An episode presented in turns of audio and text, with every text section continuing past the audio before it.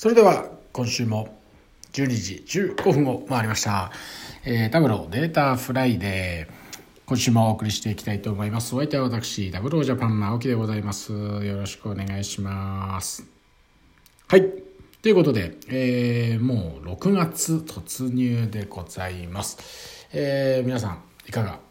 の お過ごしでしょうか？ちょっとまだ東京の方は梅雨の気配があるようなないような、まあ、非常に暑い日が続いておりますが、えー、いよいよこれからねあの梅雨に入るということで、えー、ジメジメして、えー、嫌な季節ですが、えー、カラッとお届けしていきたいなというふうに思います。で今週はですね、まあ、何を話そうか今週ずっとこう考えていたんですが、まあ、いくつかトピックス、えー、用意してですねお話をしていきたいなと思います。まずこの6月1日からニュースでも取り上げられていましたが、えー、経団連が定める就職活動ですね、えー、が開始ということで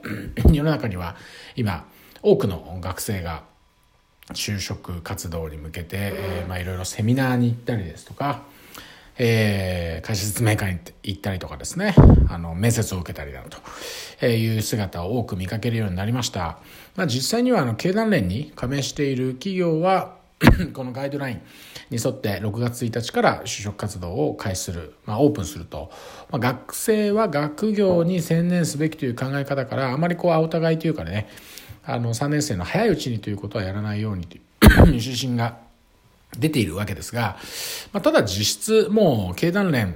に加盟していない、まあ、IT とかですね、まあ、我々のような外資みたいなところで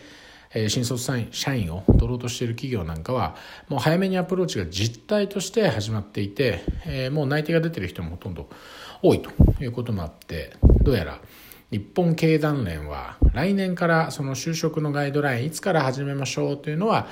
え示さないというようなことがニュースで出てましたね。でまあ私の頃と比べると私が新入社員で入ったのはもうかれこれ15年以上前 っていうことになるんですがその頃に比べたらかなり、まあ、世の中も変わりましたし、まあ、デジタルとかですねインターネットデータを取り巻く何て言うんだろうな世の中テクノロジーも含めてこう変わったんで、まあ、非常にこうデジタルネイティブと呼ばれる学生さんが、まあ、世の中に多いでしょうから私が学生時代、えー、非常にこうアピールしたような内容とはだいぶ打って変わってきてるのかなと思いますが、ぜひあの、就職活動されている学生さんはですね、このデータフライで、ひょっとすると一人も聞いてないと思うんですけど、あの、ぜひ聞いていただいてですね、あの、こういう話をしたらこう刺さるぞと、えいうところの勉強に使っていただいたらいいんじゃないかなというふうに思ったりなんかしてます。例えば、えー、結構データフライデーの初期の頃には、あの、 After Internet と Before Internet ですね。AI と BI、えー、その頭文字を取ると大体こう artificial intelligence と、えー、 business intelligence、えー、という文脈で AI と BI っていうのを語る機会が、まあ、非常に多いですし、まあ、今世の中で AI がどうのこうのって言ったら大体 artificial intelligence、えー、という話を指すことが多いですね。ただ 確かあれは第2回か第3回だったと思いますけどえー、アフターインターネットとビフォーインターネット、まあ、これも AI と BI なんですがその切り口。つまりインターネットが世の中に出てきた後の企業。とインターネットが世の中に存在する前からあった企業。っていうのはこう会社の DNA みたいなものが、まあ、根本から違うというかですね。えーまあ、そういう話を しました。ちなみにインターネットが日本に上陸したのは大体1995年あたり、えー、阪神・淡路大震災。があった年なんですけれどこの年の流行語大賞にインターネットという言葉が、えー、ノミネートされているというか出てきてるんで、まあ、インターネットの元年みたいなものはもっとその前だと思いますけれども、まあ、広く認知されるようになったというのは、まあ、Windows95 の発売なんかもあって、えー、1995年あたりなのかなというふうに思います。まあ、今思えばあ当時はインターネットってこうちゃんと言ってましたけどね今の学生さんというか若い20代の方なんてインターネットっていういうのかどうかすら怪しいですね。もうネットネットってね。ネット社会なんて言いますからインターネットという言葉もそもそも死語になりつつあるのかもしれませんし、え、ADSL とか ISDN とかえ、そもっともっともっと遡ればパソコン通信とかですね、え、ある特定の 年齢以上の皆様にはもう懐かしさしか感じない、えー、そういうキーワードありますけれども全く今の若い人たちには関係ない世代と、え、いうことかなと思います。で、まあ、そのビフォアインターネットとアフターインターネット、まあ、特にこのアフターインターネット世代なんですね。今の学生さんたちが、えっ、ー、と、2018年に21歳とか、あ、2019年か今。2019年に21歳ってことだったら90、ちょうどその頃、ん ?98 年とか99年に生まれたような人たちが多分今、えー、就職活動してるんですかね。とすれば、やっぱりこう、アフターインターネットベイビーというかアフターインターネットジェネレーションの人たちなんで多分物心ついた時にはなんだろうな、えー、テレビもリモコンだったでしょうし、えー、駅も自動改札だったでしょうし初めて持つ携帯は、えー、iPhone だったりスマートフォンだったりしたでしょうし当然こう音楽は CD からパソコンに取り込んで、えー、デジタルで聴くっていうようなことを経験している人間だと思うんですね。なので、まあ、だいぶ違いますよね。やっぱり、まあ、それら一つとっても、私の青春時代は、あれですかね、もうカセットテープにやっぱこう録音してですね、えー、撮ってましたね。再生ボタンとこう録音ボタンをこう2つ同時押しガシャコンみたいな、えー、やるとですね、CD があの撮れるみたいなやつでしたし、こう60分とか90分のあのノーマルテープじゃなくて私はメタルテープをメタルテープじゃない、ハイポジのテープだな。ハイポジのテープ、メタルテープって確か高かったと思うんで、ハイポジションっていうこうテープを買ってですね、えー、CD の曲の長さを全部計算して、計算しないとこれ、曲の途中で A 面から B 面にあの切り替わっちゃうんですよね。えー、ということもあって、これ全細かく計算してですね、なるべく無駄が出ないように録音して、えー、聞く時も曲の頭出しなんかは全部ね、こうテープをキュルキュルキュルキュルってこう巻かないといけなかったってあの時代から考えればですよ。今やもうね、サブスクリプションで、Spotify なんかで契約してればもうバンバンバンバンもう聞けちゃいますから、世の中 だいぶ変わったなとという感じです。で、まあ、学生の話にちょっとまあ戻ると、その AI のと BI の話もありますし、データリテラシー っていう話も、このデータフライデーで過去触れたことがあると思います。まあ、簡単にどういう話だったかというと、まあ、おさらいしますとですね、えー、リテラシーという言葉は皆さんご存知だと思います。えー、日本のリテラシー、つまりまあ識字率、文字を読んだり書いたり、えー、するという率は、いわゆるその病気というかですね、その一部、まあ、脳に障害があるとか、まあ、そういった方々を除けばきちんとこう教育を受けて多くの人間は多くの日本人は正しく言うと多くの日本人は文字を読んだり書いたりすることができる、えー、読むと書くというのはつまり 書き手の思いを書かれたものを読むことで受け取ることができるということですし自分の思いを書面に起こしてですね誰か第三者自分以外の相手に伝えることができる。これがリテラシーですよね。リテラシーに関しては非常に日本はとても高い識字率は非常に高い水準の国であると思います。で今アフターインターネットの世界に入ってですね世の中がデジタルに変わってきています。えー、コンシューマーの世界はもうもはやデジタルだらけですね。えー、支払いも PayPay とかなんとか Pay みたいなものに代表されるように、もはやデジタルで全てがトランザクションが完結してしまうっていう世界が非常に多く増えています。で、これがビジネス、あの法人の世界にもこう入っていくというところで、えー、ビジネストラン、えー、デジタルトランスフォーメーションっていうような言葉も出てきたのかなというふうに思いますが、その中にあってやっぱりデータデータの利活用というのは非常に重要ですねと。で、えー、この間あるイベントで 弊社のカスタマーサクセスマネージャーである浦田がこんな話をしてました。日常的にも我々はデータというのを使ってますよねと。これ何かというと、分かりやすいところで言うと、例えば天気予報ですね。冒頭、これから梅雨の花、梅雨に入っていくっていうような話をしましたが、例えば皆さんが今日、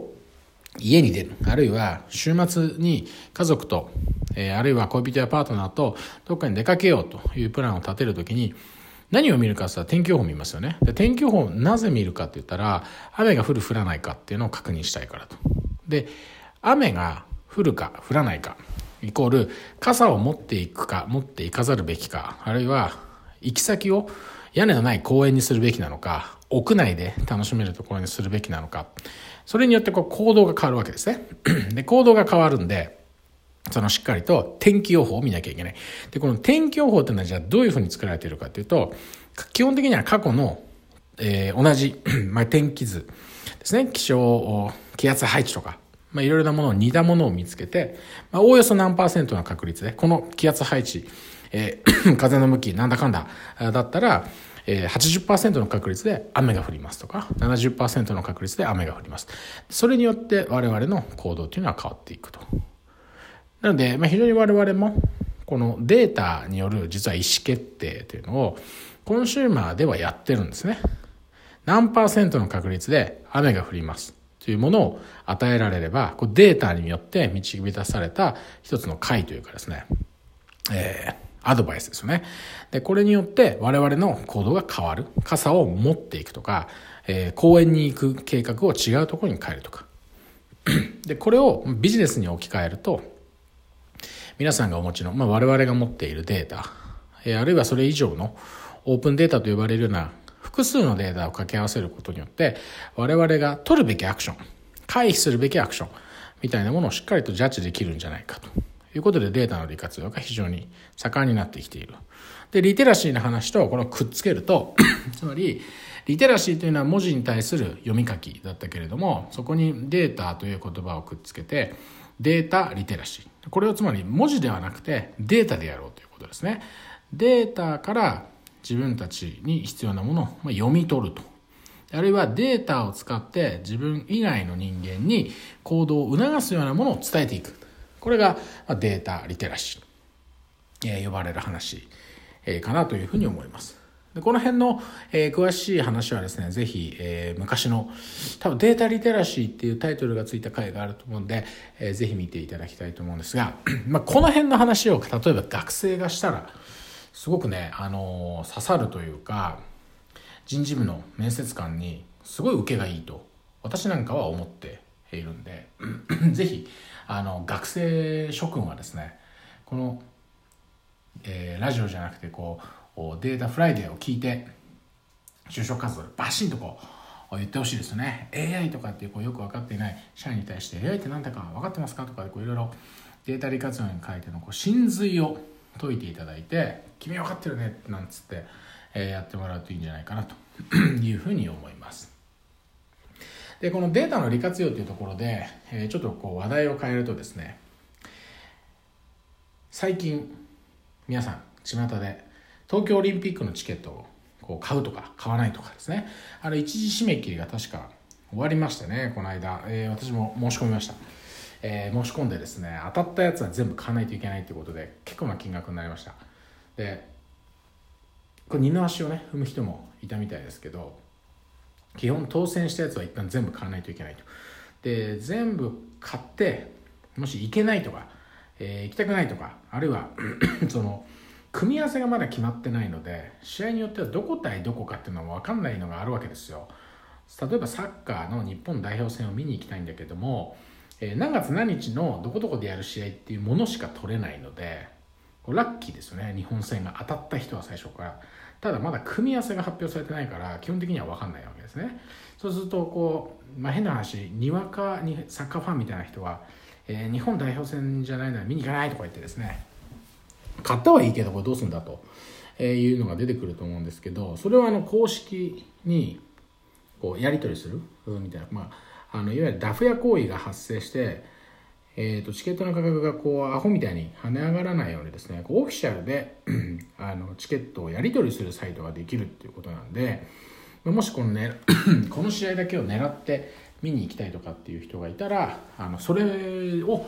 狙うといいかもしれないですね。あのそれに興味がないっ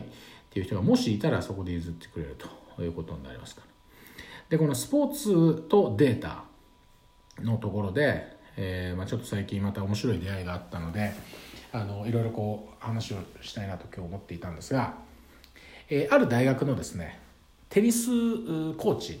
をやられて いる方と、えー、お話をする機会がありまして、え、実はそのタブロを使って、え、そのテニスのスポーツ分析ですねデータ分析を、まあ、試合中にほぼリアルタイムの形で選手にフィードバックして、え、選手のその作戦を変えていく、対戦相手のデータあるいはこちらがですね自分の、えー、どこに来たものがどう打ったら決まるとかどう打ったのはミスるとか、えー、どこに狙ったサーブはどうだこうだとかっていうのを全部でこうデータで見てですね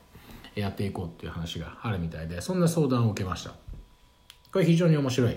えー、取り組みかなというふうに思います、まあ、確かに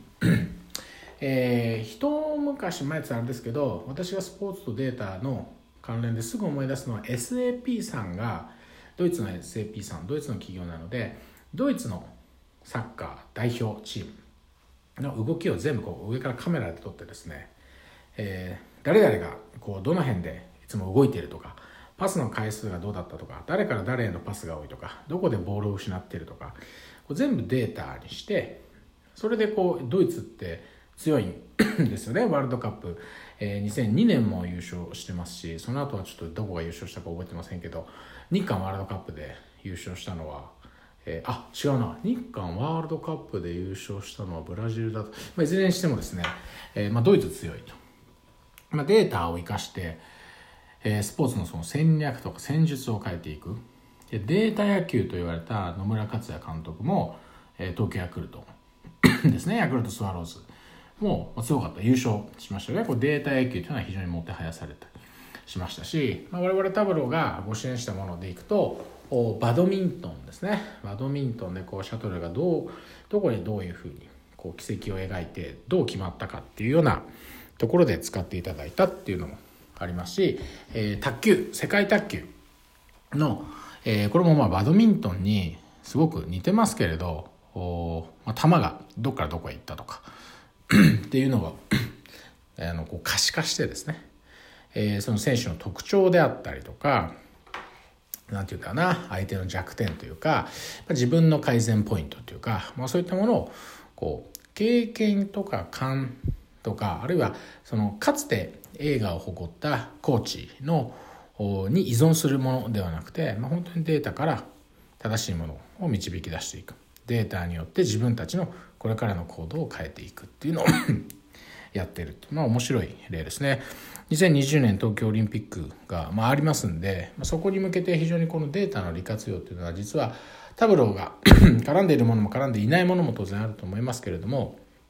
あのどんな競技に関してもえー、基本的にはデータを取って、えー、改善良くなっているとかここは足をこうしようとかあるわけですよね。あのこの間テレビを見ていたらですね日本の今こう男子 100m が、えー、桐生選手が10秒を切って、えー、サニブラウンがまたそれにこう近い記録を出してここ非常に盛り上がってきていますけれどもあれもやっぱりまあ何秒っていうデータもそうですし 100m を何歩で駆け抜けているかっていうのもまあやっぱあるみたいで、えー、それもまあ一つデータですね、まあ、この辺もデータとして面白いであとはこうタブローの多分タブローパブリックに上がってると思うんですけど、え、NBA バスケットの世界でもある選手がどこからシュートを打ったら 入っているえ、外しているみたいなものを可視化したのがありますね。これバスケットコート上にそれぞれの点をプロットしてですね、え、45度からだと、えー、スリーポイントラインの外でも非常に入るけど真横からだとやっぱりその成功率が落ちるとか、まあ、逆にこう正面からだと入れないとか、えー、やっぱりリング下はすごく非常に入りやすいんだけど、え、これぐらい離れると一気にシュートの成功率が落ちるとかあそういったのを可視化してるビズなんかもあったりするんで是非タブローパブリックも見ていただきたいなというふうに思います。でこのデータをですね、えー、活用した えー、取り組みをやりたいと思って、えー、最近ちょっと私が手を出した、えあるものについて最後ちょっとご紹介したいと思います、え何をやったかというとですね何回か前からご紹介をしていると思うんですがえー、私もこの何て言うんですか最近の SNS ブームあの Facebook は当然やってたんですけど結構前から。あのインスタグラムですね。始めました。インスタグラムってこれ私インスタグラムが一番最初に出た頃に結構早い段階でアカウントは取った記憶があってインスタグラムって多分2011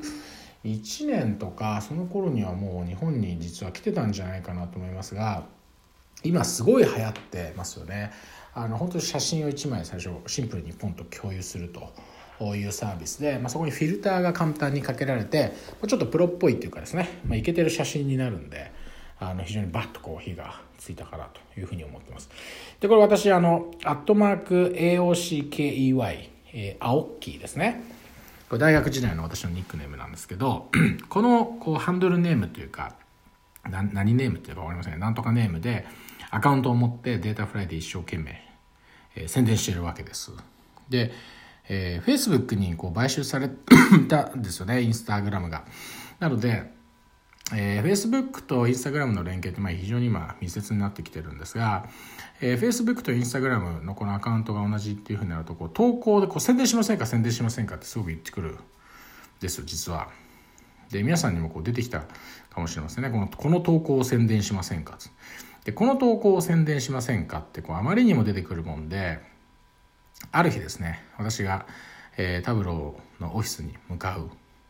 通勤途中飛ばすの中で、まあ、ちょっと広告出してみようかなとふと思い立ったんですね。で どれぐらいのこうやっぱ Facebook に広告を出すってなるとそのと、えーと、広告のためのまず投稿ですねあの昔でいうこうクリエイティブをしっかり作るっていうほどあの必要ではなくて実は本当にインスタグラムに上げてるような投稿を簡単に広告としてで出せるんですが それを選んで、えー、どこにリーチしますかとこう出てくるわけですよ。でどういう項目が選べるかっていうと、まあ、簡単に言うと年齢ですよね。まず何歳から何歳の人に広告を表示したいですかリーチしたいですかっていうのが出て次にこう性別も選べるんです。男性女性両方とか。で あとは地方、まあ、地域ですね。どこに住んでいるとか、まあ、居住地登録してますでしょ皆さん。なのでそういうところが全部、えー、こう広告のためのプラットフォームとして使われてるわけですよ。で、まあ、レストランとかであれば 当然こう東京都ね中央区とか23区に住んでる人だけに今限定したいとかってあるんでしょうけど、えー、データフライデーはこのなんて言ったってあのウェブのインターネットの力を借りてですね全国、えー、ひいてはグローバルで聞くことができるんでもうとりあえずもう全員と年齢も全員とやったですね。でえっ、ー、といつだっけなこう水曜日に広告を出稿するっていう動きをして、まあ、金曜日その週の金曜日の、えー、放送を宣伝したかったので木曜日と金曜日2日間だけでいいですと いうふうに設定をしました。そうすると大体ですね2800円ぐらいかかると。出たんですよ。2800円。これ安いか高いか。皆さん次第だと思うんですけどどう思いますかね？2日間でリーチできる、えー、人間が、まあ、結構いるんですけどあの2日間掲載で2800円の予算。でこの飛ばすの中でですねクレジットカード登録して、まあ、ポチッとしたわけですよ。そうするとなんとなんとその投稿に「いいね」がつきましたっていうのがこうバシバシくるんですよ。ひょっとするとこれを聞かれている皆さんの中にも その広告見ましたっていう人がいるかもしれませんが、えー、データデイアウトを振り返るという回をお知らせした投稿をやったんですよ。で「いいね」が普段はですねどれぐらいかっていうと大体あの10件もいかないぐらいの「いいね」なんですね。私がこう投稿しても悲しいかな。でこの広告2800円払って2日間わーっとこう出した広告に対しての「いいね」はなんとですね500いいねで ですよ。500500いいねですよ。こいつはすごいと。思いました。でもですねこれ500いいねついたんで、データフライデー側の PV が上がってるんだろうと思ったら、これがまあ全然上がってない。全然上がってないし、今、私自身のフォロワーをですね、今8万6千人に増やそうっていうふうに勝手に私目標を立てました。この8万6千っていうのは現時点におけるタブローのグローバルでの導入者数、8万6千。で、フォロワー8万6千人を目指してたんですけど、まあ、1人も増えない。現時点で64フォロワーいやむしろ1人減ってるしみたいなねこれ65いたはずなんだけどな今見たら64なこれ減ってんなフォロワー減るなんてあるんだな。というぐらいですね。えー、2800円払って、まあ、これぐらいの結果が得られた。で、これ一つの私の気づきですね。あの、これぐらいにリーチできるんだとか、あの、リーチはできたけど、その後のアクションにつながらないんだなとか、まあこれもしっかりこうデータで返ってくるんですね、Facebook で。なのでこの広告はどこどこのどういう人にこうリーチしてエンゲージメントした人がどれぐらいいてとかっていうのは結構見る見ることができてですねちょっとこれからの、えー、なんていうんだろうな戦略に役立てたいなと。でこの Facebook がまたうまいのはですねより多くの人にリーチするためには、えー、プラス予算いくらやったらこれぐらいの人にリーチできますっていうのをすぐ出してくるですね でまあその手には乗るかってことで一旦あの 広告は出してないんですけども、ぜひですね、あの皆さんのこの口コミの力というのは私は信じてますんで、今、私、6月4日時点、えー、インスタグラムフォロワー64、むっちゃ少ない。ですけども、これをなんとかですね、8万6千人に増やしていきたいところで、まずは今、これをお聞きの皆さんがフォロー、えー、していただいて、これ面白いよと、えー、ぜひ周りの5人の方には進めていただいたらですねこれこう芋づる式でどんどん増えていくはずなのでこの人の力っていうかですね、えー、口コミの力をどこまでいけるか、えー、トライしたいんでぜひお願いしますちなみにこのソーシャルの取り組みでいくと弊社タブロージャパンの社長を務めています佐藤豊自体も、えー、最近はですねツイッターアカウントを、えー、自分で宣伝することが増えてきまして「ハッシュタグタブロー社長」でいろいろつぶやいてますと。いうことでいろんなところに彼も登場してますんで、えー、ツイッターは Tableau 社長佐藤。インスタグラムはデータフライデー青木と、えー、この2大巨頭でですねこの SNS 時代を皆さんと一緒に乗り切っていきたいなというふうに思いますんでぜひよろしくお願いします。またそのうちあの広告をきちんと綺麗なこのクリエイティブ。インスタグラムをよく研究したらですね広告枠は写真じゃなくて大体動画なんですよね。なんかこう動画が出てあのなんか申し込みしやすいというかちょっと興味を引きやすくなっている。いやむしろ私の投稿って写真だけだったのになぜ500人もいいねしたのか。それが謎だなって感じなんですけど。あのただ広告の特性はなんとなくこう掴んだのでうちのちょっとプロモーションチームというかマーケティングチームも仲間に入れながらですねインスタグラムでいろいろあとはフェイスブックのデータフライデーページも全然内容コンテンツ充実してないんですけどあの拡充してですね、えー、皆さんにいつも音声しか届けられてないので、えー、これを収録している様子を写真に収めるとかあのそんな感じでいろいろコンテンツを拡充して皆さんにお届けしていきたいというふうに思う次第です。はい。ということで、今週もお送りしてきましたデータフライデー6月第一発目でございましたが、お楽しみいただけましたでしょうか。引き続き、毎回ちょっと言うの忘れちゃうんですが、アンケートは毎週毎週取っております。えー、アンケートによってですね、えー、皆さんからの声でいろいろ我々もエンハンス、機能強化していきたいと思いますし、いろんなテーマ喋っていきたいと思います。最近だと、ウェビナーではなくて、あの、なんて言うんでしたっけ、あの、えー、ポッドキャスティングが、に対応した方が聞きやすいんじゃないですかな、なんていう声ももらってですね、えー、ポッドキャスティングへの対応もちょっと考えてみようというような形になってきてますんで、ぜひ、どしどしどしどしと、えー、皆さんからのお声お待ちしております。ぜひよろしくお願いします。それでは、6月一発目のデータフライデーはここまでということで、皆さん、ぜひ良い週末をお過ごしください。また来週お会いしましょう。ありがとうございました。